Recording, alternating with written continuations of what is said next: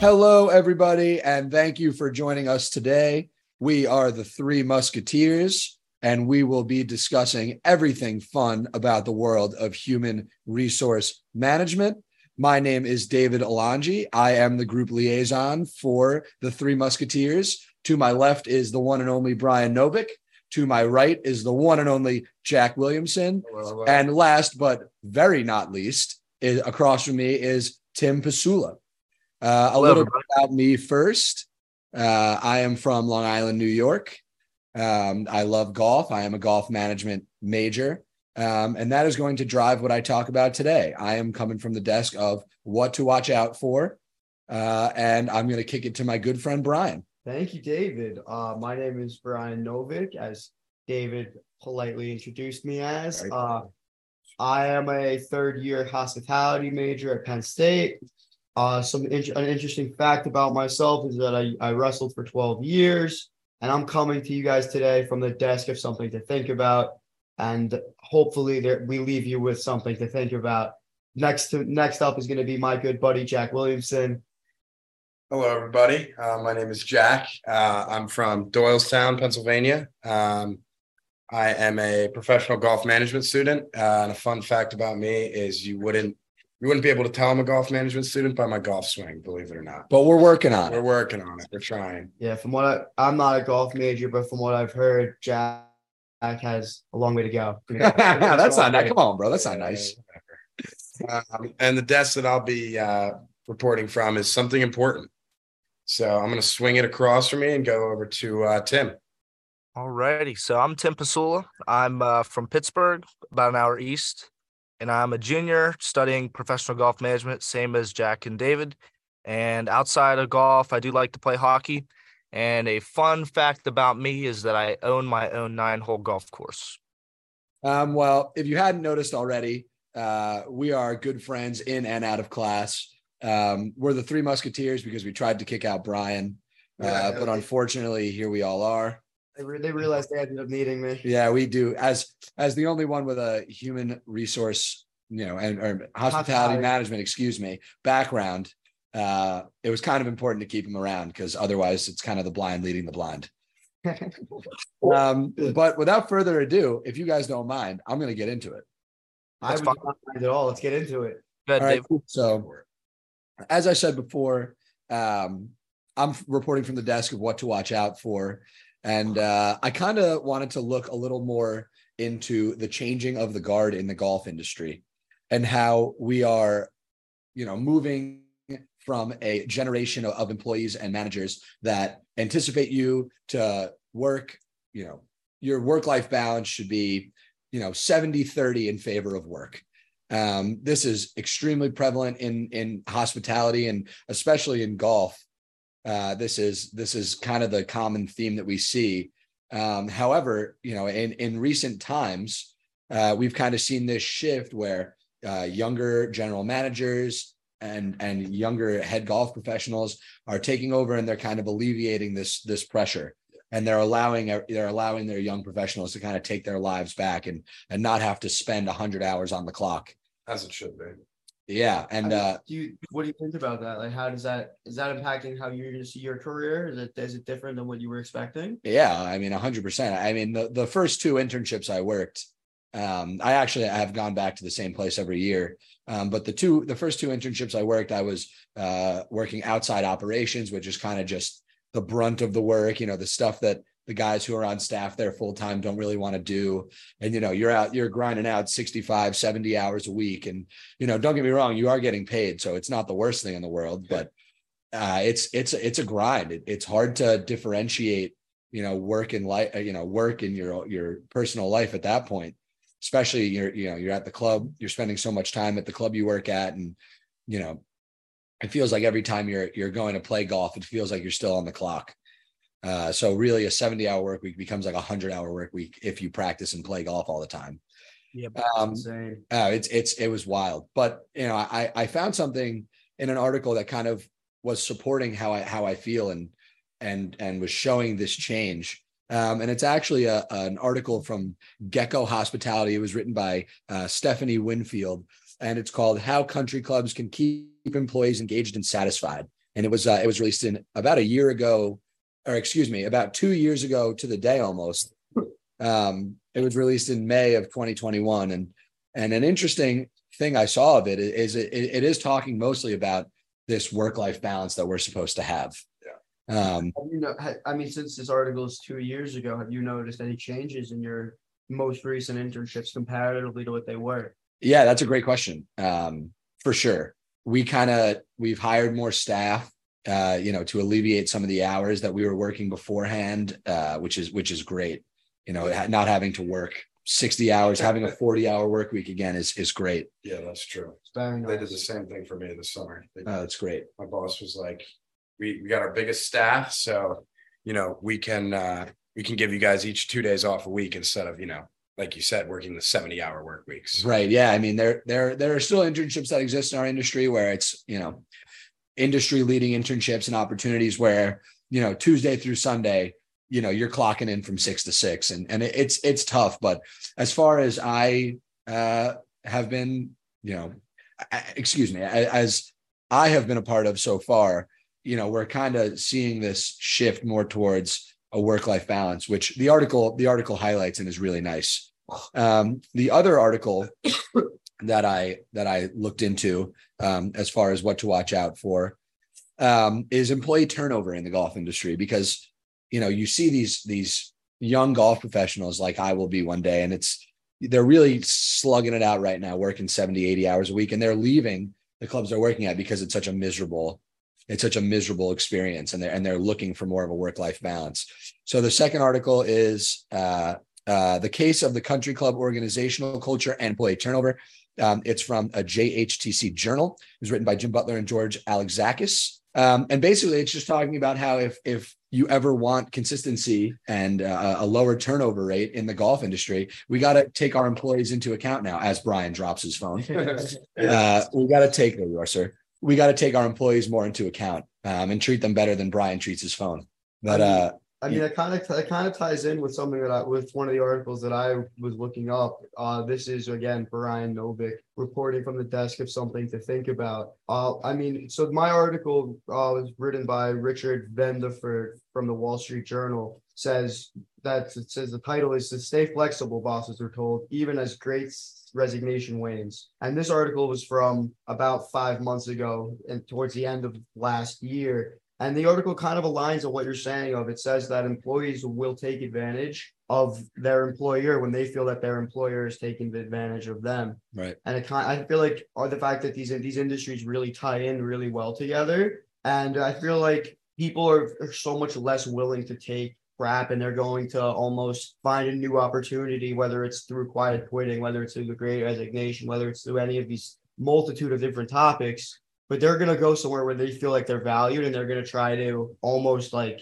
if they're if they don't see their value, they're gonna make it themselves. Right. And they're gonna take it, if that makes sense. Yeah, absolutely. I think that you know employees have become such a commodity, you know, qualified employees. So yeah, I, I totally understand what you're saying. If if they don't feel like they're being valued, you know, it may be in their best interest to leave. And that's that plays into that plays into the high turnover rate of our of our industry. No, yeah. I mean, another. So then my my other article, which is from SHRM, written by Kathleen Mayer, talks about how Disney wants their workers back in the office, and they're like they're they're getting rid of remote work, and mm. that was something that became very very popular and very very attractive during COVID, and and and with the in with the years leading after, it became almost a expectation for employees to have one or two days out of the office and Disney set Disney forcing everyone else back in sets a really really interesting precedent that I think is going to be very interesting to see how that plays out because Disney is seen as a leader in one in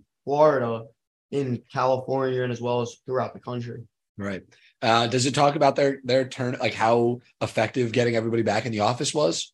Because I, I would imagine that a lot of people have made such a lifestyle for themselves that transitioning back into the office would not be incredibly easy. No, yeah. I mean, so the data last so the data last year from Roseland NJ based ADP Research Institute, for instance, indicated that organizations that do do what Disney is doing and they force employees to be fully on site could risk losing up to two thirds of their workforce. Wow. Which is just crazy. Wow.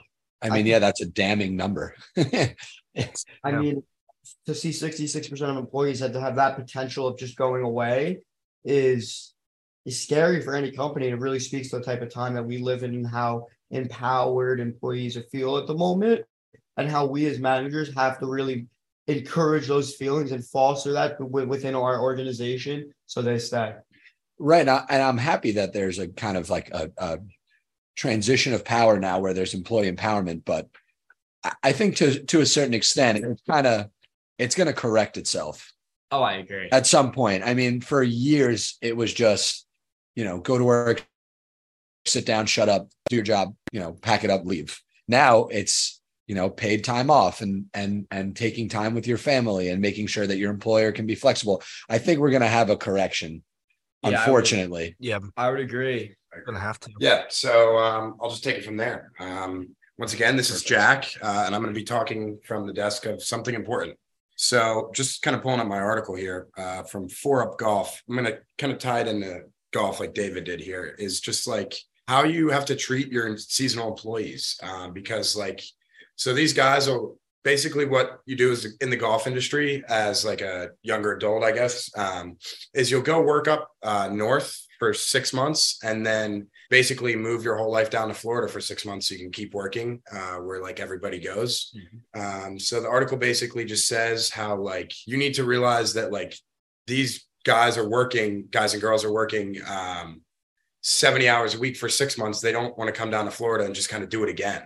So it says how you need to like really realize that uh, they need to have like some type of life outside of work.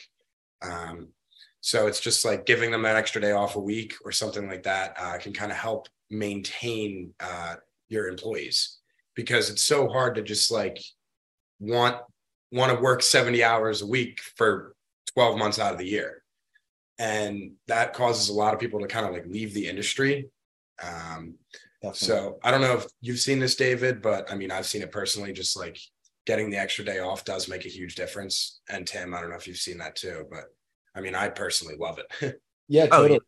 Tim, I actually, I'm actually curious in your experience, you know, because I've gone through uh, four internships already. Um, you know, you guys are a year younger than I am. Yep. I wanted to uh, pick your brain on that. Uh, how do you feel? How do you feel the extra day off and the seasonal travel plays into turnover? I would say having that extra day off is huge because it allows people to have or foster more of a work life balance. Like for people that work six days a week comparatively to five, I mean, that extra day is going to be a massive relief for them to, you know, take a break, re- relax, and, you know, have something else to do instead of, you know, being at work. And, you know, it, it almost gives them more control over what they feel is their schedule. So going back to work life balance, you know, I'm sure that extra day is huge. And at least in my experience, I've had my first internship where I worked five days a week. And then this past summer, I worked six days, occasionally the five day work week, but mostly six days. I definitely preferred the five days because I had both of those days to. pretty I wonder why. Yeah, Kenny. I wonder why.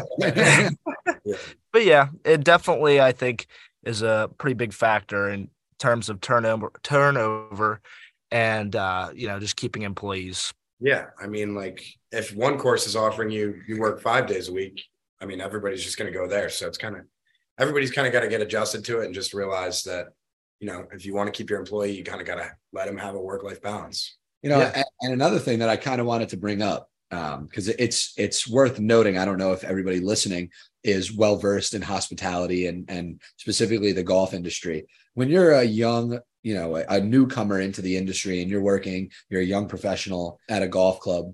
If you're a seasonal employee, chances are you don't have benefits Yeah. you know, it's pretty rare that you will immediately become a salaried, you know, employee with benefits. Um, so you're you're going and you're working these 60, 70 hour work weeks, right? And you know, the expectation is you show up every day on time, you look professional, you look the part, blah, blah, blah. And you have no salary to rely on. You don't have paid time off, right? You don't have insurance, like medical insurance. God forbid, you know, you work a pretty physical job, you play a sport, It's true. Yeah. you know, you, you, you, you know, it's nice to have a, oh, don't laugh at the sport, Bryan. Yeah, It is a sport. Yeah, it's as much as of a sport as waiting tables, Bryan. I mean, I would I would never try to argue that the hospitality industry is a sport. hey, golf is a sport. Absolutely. The professionals who play it work out, not the professionals that are talking right now, but the professionals that play it on me work out. Uh, okay. Anyway, back to my point. You know, it, it's it's as simple as you know not having uh, uh benefits and not having something to hang your hat on uh, as a young professional, right? So you're the anticipation the anticipation of your employer is that you show up, you work your hardest every single day, you know, and you don't have anything to fall back on. It. God forbid Yeah. something does happen to you. right. you- you have to be fully committed to the course you're working at, eh, even though you're working long hours, and you got to be loyal and committed to what you're doing and the industry, and you got to really enjoy what you're doing. So, Yeah, and they don't really have to commit to you. So we're kind of seeing that change, which is why I'm happy Jack brought that up. Yeah. Okay, great. all right, Um, well, over to you next, Timmy.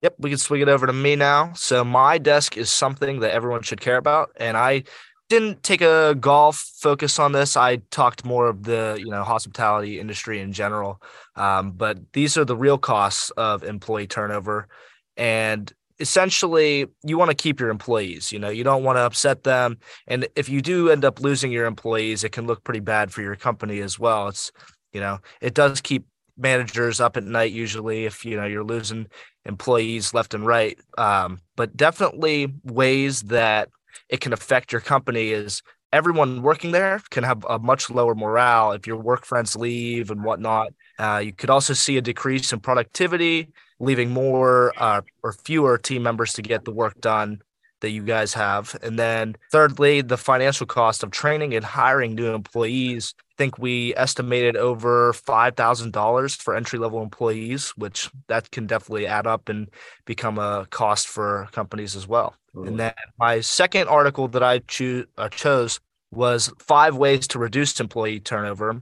And, you know, just to kind of take a step back from, you know, the cost of it, the ways to prevent it would be to obviously hire the right people with strong skills and hopefully they fit into the company culture and environment. That way they can get along with everybody and feel at home. And then offer competitive ba- uh, pay and benefits and just consider their needs and you know other company wages for other employees and make sure that everything is you know similar and obviously competitive and allow room for growth up the career ladder as well. And then giving praise to employees as well and encouraging them and recognizing them when needed and then allowing flexible work schedules like we talked about earlier definitely can allow for a good work life balance employees will be a lot happier so that's my two articles there lovely. Great. I I just had a question going back off of uh off of one of your articles. Yeah. Uh, the the uh, first article you mentioned, the one about uh, employee retention. Yeah. Uh, did it give any like specific statistics on like companies that offer you know a benefit like benefits or paid time off or you know just more of a work life balance? Like obviously those are going to retain more employees. Um, but was there anything about maybe a worse position with better benefits retaining more employees than a higher position with less benefits? It didn't mention any specific companies but what it did offer was a bunch of different surveys that you know they didn't list obviously the specific companies but they did say uh and uh, measure employees why they would quit their jobs and also um, just the turnover rates per company and what can uh, keep employees there and just the overall costs of losing employees Gotcha. That's great stuff. That's that's valuable. Thank you, Timmy. I appreciate I appreciate you sharing that. Um, but yeah, that was uh I mean, I, I think a very valuable discussion when when you look at you know four people who are going into hospitality. I mean, at the end of the day, the three of us going into the golf industry, we're we're just providing a service, just like any other hospitality Oh, yeah. uh, I, ideology would. So I, it's you know we're we're not so different, you and I, Bryan. no, absolutely. Ah, and that is our desk segments. Thank you all for listening. Thank you all for listening. We've been the Three Musketeers. Uh, we'll be right back after the short break.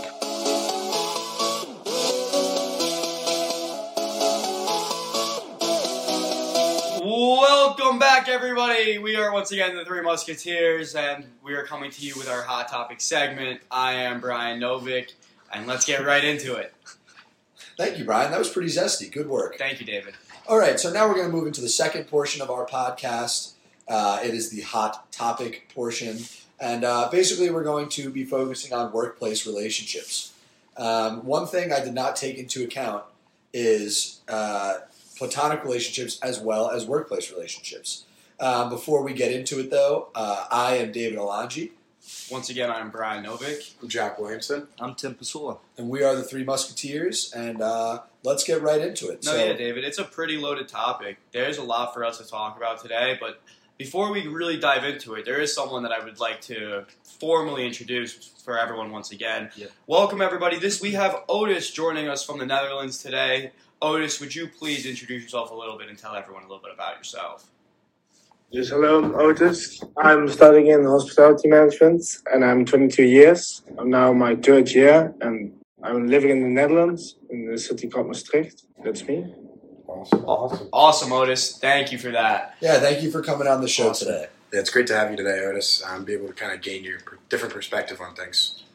Okay, perfect. Without further ado, let's kick it to our first panelist. Jack, you want to get us get us going here? Absolutely. Yeah, thanks, David. Once again, I'm Jack, and my article talked about how workplace relationships just kind of happen and how uh, you can become very attracted to people just by seeing them more and more often. Um, and my article t- kind of talked about how, like, people that were shown images um, of different people all the time, they find them more attractive, believe it or not. Yeah, it's, it's kind of similar to what my article said. My article mentioned how 19% of people haven't had an affair with someone that they've met at work, while 40% of people have known someone who've had that type of relationship at work. A lot of this seems like this happens at entry level and seasonal positions, which is both stuff that we work into as our industry. And a lot of these in these positions, these people are, are completing the same similar task with with the same people every day, and because of that, they start to create uh, different levels of feelings towards these people, which can tend to lead to relationships. Otis, do you have any experiences with that? Yeah, I worked for uh, almost eight years in the same company, and I saw a lot of people like going and are new in the business. And we work with uh, a lot of the same people, and I work like five days with another with another girl or boys, and especially if you work in the evening, you have some drinks and you be the, the whole time with each other. And especially when you drink, you feel more attracted to each other, and sometimes Yeah. people hook up or start relationships of going to see each other after work. So yeah.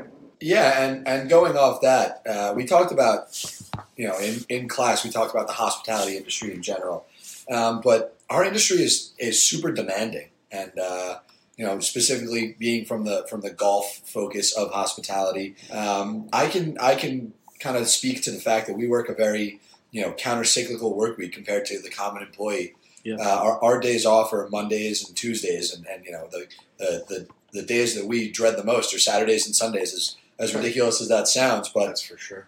yeah, and it's it's you know it, you'll walk in on a Saturday and there'll be 150 members coming to coming to play your golf course, and it's like, man, when when do I get a break?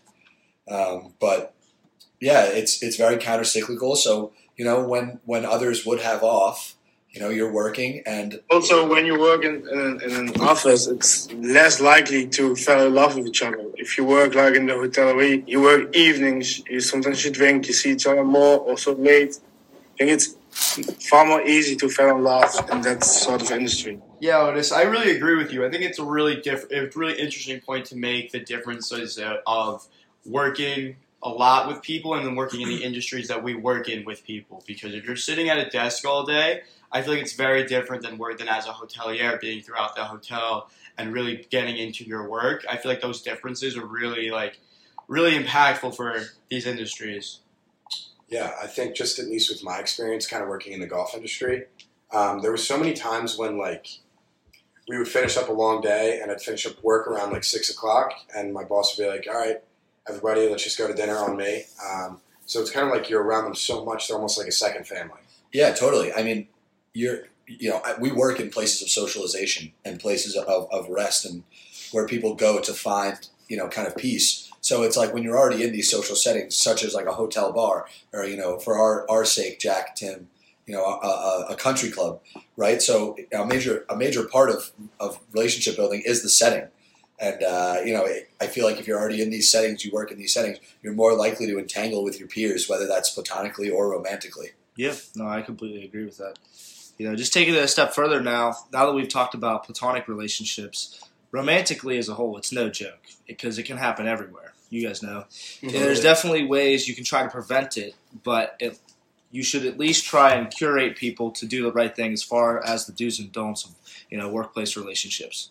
And one way to do that is to negotiate a love contract. You know, when there's romance in the air at work, an employer can be faced with any negative consequences that can happen, and as a result, it should try to be prevented and kept uh, in control um, a little bit. And just I'll explain a little bit about it. A love contract is simply an agreement between two employees where they represent that their relationship is consensual and not sexual harassment.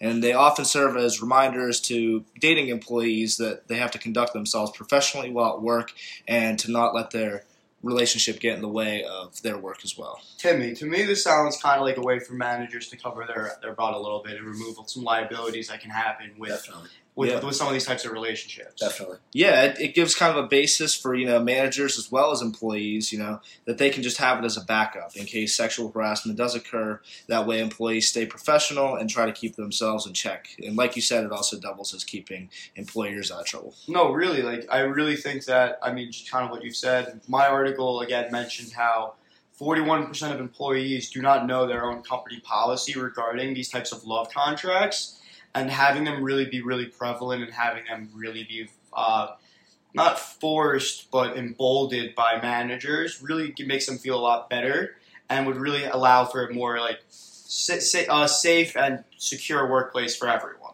Yep, absolutely. They can definitely help the workplace, and you know, I think a lot of companies could benefit from utilizing these.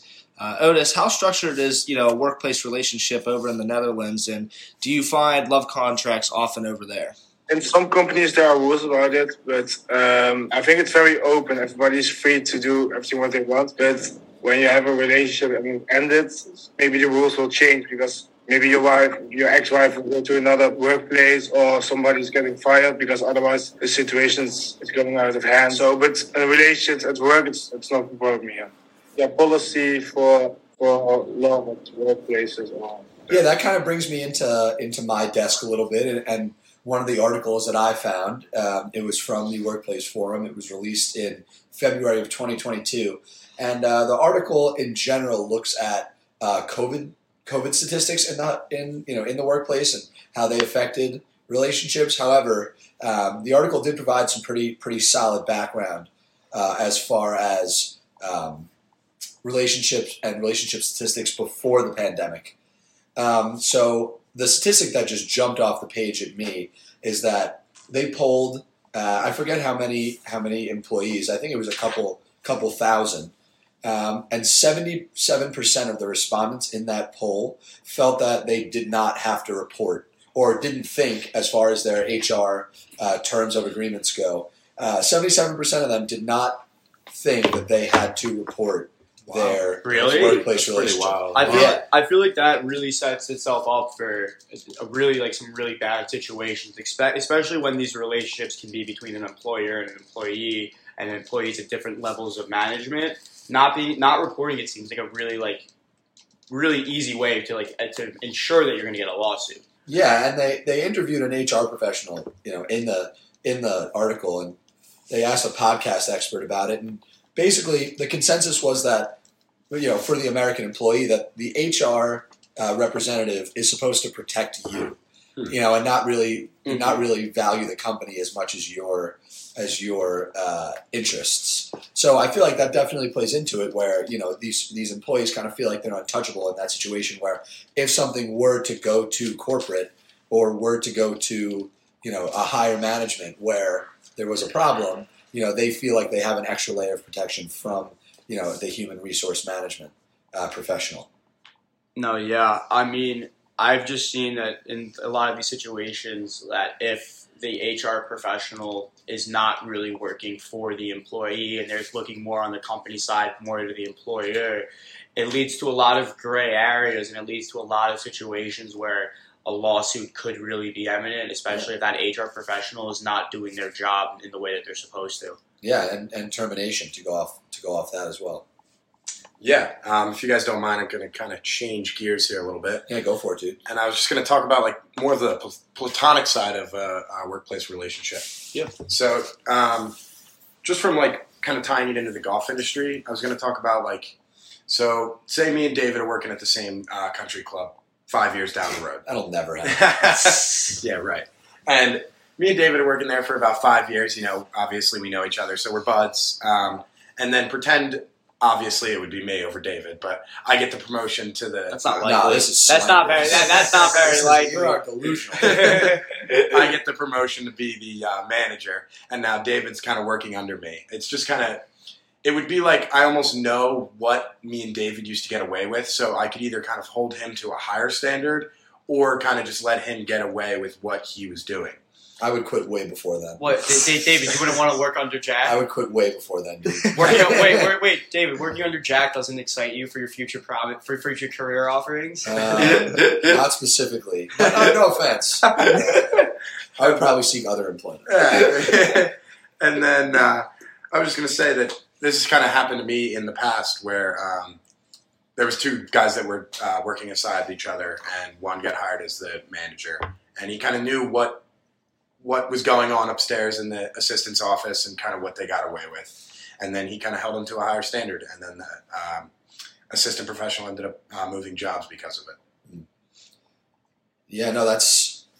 I can kind of relate to it. Uh, in my personal experience, uh, I've been going back to the same golf club now. I've done four internships with uh, with the same golf club, and you know the guys I work with are kind of like my family at this point. You know, I, I spend you know between forty hours of work and you know however many rounds of golf we play together a week. You know, probably between seventy and seventy-five hours with these guys a week. So Yeah. they're they're they're my brothers at this point luckily we've been in a position where we could all move vertically with each other and kind of you know grow our careers together but um, you know if, if it were ever the case where one of them were promoted and had to kind of oversee us excuse me i think it would be extremely hard to you know kind of balance that dynamic now Definitely. where you know it, it was such a close friendship and it still is such a close friendship that i don't know if we could you know just have have someone bark orders at us during a busy day without you know giving a little bit of resistance or you know kind of you know telling them to lighten up or probably probably not in that many words but Dave, David, Uh, you mentioned how you and these group of guys have been able to go vertically with each other for so long. What do you What do you think your next course of action would be if one of those guys ended up getting that promotion before you did, and you were still working at that same club? uh, it's hard right because I wouldn't want to say I would. Yeah, I wouldn't. I don't want to say I would leave, um, but it would be hard. It would be difficult. You know, like ha- it's like having your older brother tell you to clean your room. It's like, who are you to tell me what to do, right? Personally, It's I just a- it's a totally- was- it's a I totally different dynamic. Friends when I was uh, starting in the Otis, have you seen any of these and uh, uh, we were both platonic uh, relationships dishwashers within at, the at the time, and like relating it to and personal uh, we both wanted to go to service, but they only needed one Yeah, person. skip. So we both applied for the job, Otis, do you and, and you I and get it, and he friends? didn't get it.